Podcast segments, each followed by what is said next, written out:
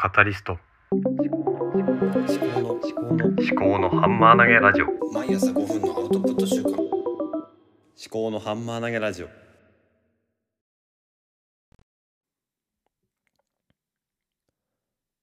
考のハンマー投げラジオ。カタリストの立宮紀子です。こちらは物事を自分の頭で噛み砕いて発信するというテーマでお送りしております。え今日は土曜日ですね。はい何の話をしようかなとは思ってたんですけども、うん、だ昨日そうだな。2つ目のボールを投げるタイミングっていうテーマであのツイートをしたような気がするんですね。そのことについてちょっと考えながら話してみたいと思います。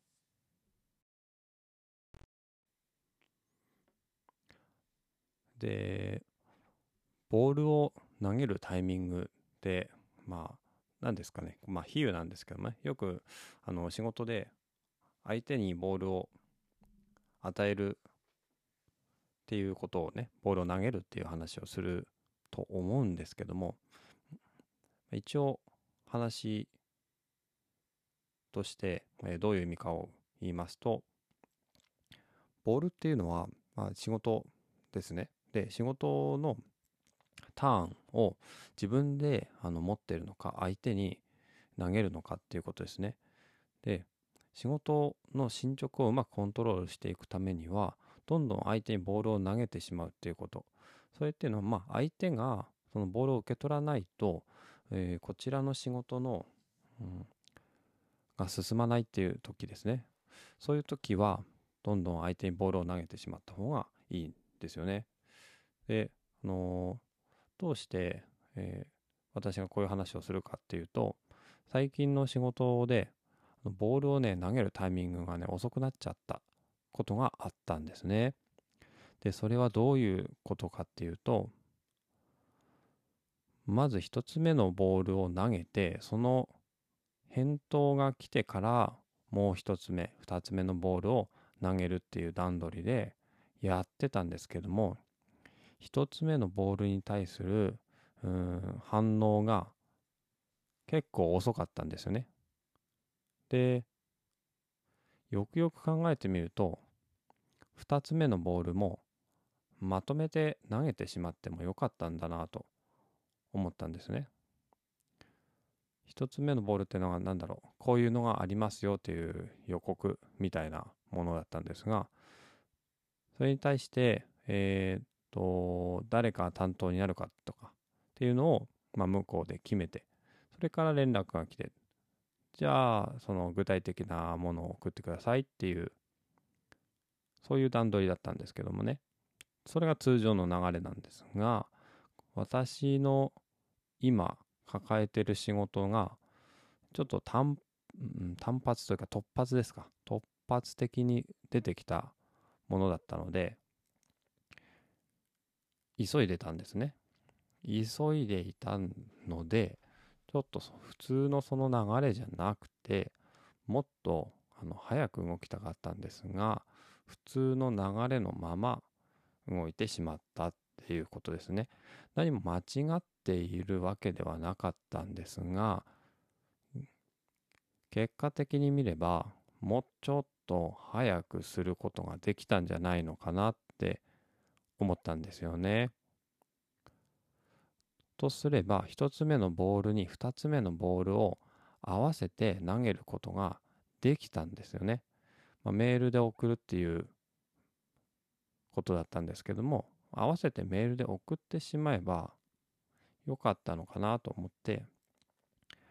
反省をしたところですね。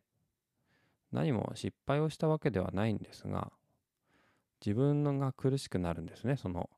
2つ目のボールを投げてそのフィードバックが来ないと仕事が進まないっていうそういう状況だったので自分がただこう待つ時間が長かった。でこの待つ時間っていうのが前にも話をした3つの無駄。検索の時間とか待機の時間とか重複の時間とかそういうものにつながってきたので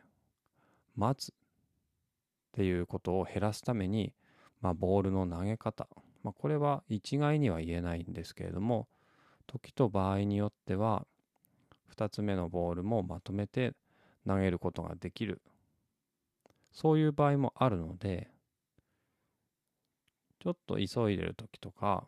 まあ、まとめて投げてしまってもよかったなっていう時は今まで振り返ってみるとあるんですよね。そういうことをちょっと最近は、まあ、この1週間の仕事の中で考えていたということになります。はい。今日はボールの投げ方で2つのボールがあるときに1つ目のボールと2つ目のボール合わせて投げることができるときはまとめて投げちゃってもいいんじゃないのかなっていうことについて、えー、話をしてみました。とじゃちょっとね、ツイッターでの、うん、やり取りを振り返ってみたいと思います。はい、えーとですね、最近はりょかちさんの関係で私いろいろツイートしたのかな。あ、しだらゆうすけさんのアイコンがまた変わっている。昨日めちゃめちゃどうやってたんですけど、なんか普通の普通のドヤが消えてるぞ。何だったんだ？まあいいや。えーとですね、ホットテックさん、あ、そうそう、これだ、これ、やいやいラジオ。あ、この辺ですかね。ちょっと待ってくださいね。えー、新井里奈、ポッドキャスター、ボイシー、パーソナリティさんがあなたのツイートをいいねしました。えー、私のツイートはゲストが旅客さんというのが素晴らしいチョイス。まさにインターネット的を体現している。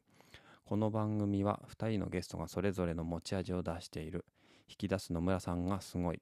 野村貴文さんの番組は唯一絶対の正解を示すのではなく余地があると感じる。それが持続性の肝かも。ハッシュタグザ・リーディングリスト。これ、まあ、あれですね、旅客士さんたちも反応してくれてたんですけど、新井里奈さんね、このザ・リーディングリスト、最近あの、編集に関わってるので、えー、見てくださったんだと思います。ありがたいですね。で、なんかね、野村高文さんのいないザ・リーディングリストとか作ってみると面白いんじゃないのかなって思ったんですよね。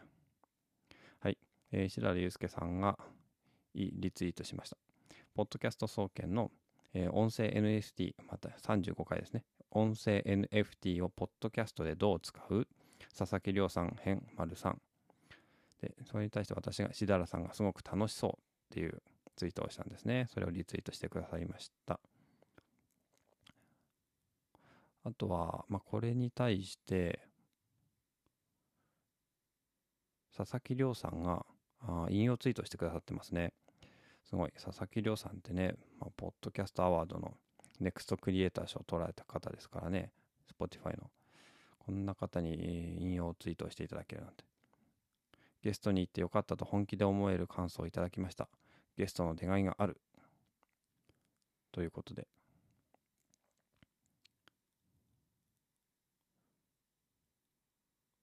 あと、佐々木亮さんの、あの、ワクワクワクラジオっていう、あの、ポッドキャストミーティングから私が知った、ポッドキャストに、えー、佐々木亮さんが出ているのを見て、まあ、ちょっとまだ聞いてないんですけども、あこんなところに発見したっていうふうにそれより後のアンダーグラウンドにも潜んでいるので探してみてください。えー、佐々木亮さんって面白いないいな。なんか、憧れる。あ、ちょっともう、これ 3, 3分ぐらい話をしましたけれども、まあ、ツイッターってね、なんだろうな。普段話せない人と話せるようなところがあるので面白いですよね。ただね、向こうがどういう、うん、気持ちでいるのかって本当にはね、わかんないんで、なんともね、あの、調子乗っちゃいけないのかなとは思うんですけどね。で、今いろいろ考えてるのが、あの、まあ、ポッドキャスト、このポッドキャストの、あの、曜日代わりのあのメニューみたいなのを前ちょっと考えてたんですけどね、どうだろう。曜日代わりのメニューはちょっとね、馴染まなかったんで、まあ、その時その瞬間で話したいことっていうのを、あの、まあ、思考のストック、棚から取り出してくるっていう感じかなと思います。はい。じゃ今日も最後までお聴きいただきましてありがとうございました。番組への感想は、え Twitter の方は、ハッシュタグ思考のハンマー投げラジオをつけてツイートしてくださると嬉しいです。また番組概要欄に、あの、お便り投稿フォームも用意しておりますので、よろしければお使いください。はい。では、お相手はカタリストの立宮紀子でした。ではまた。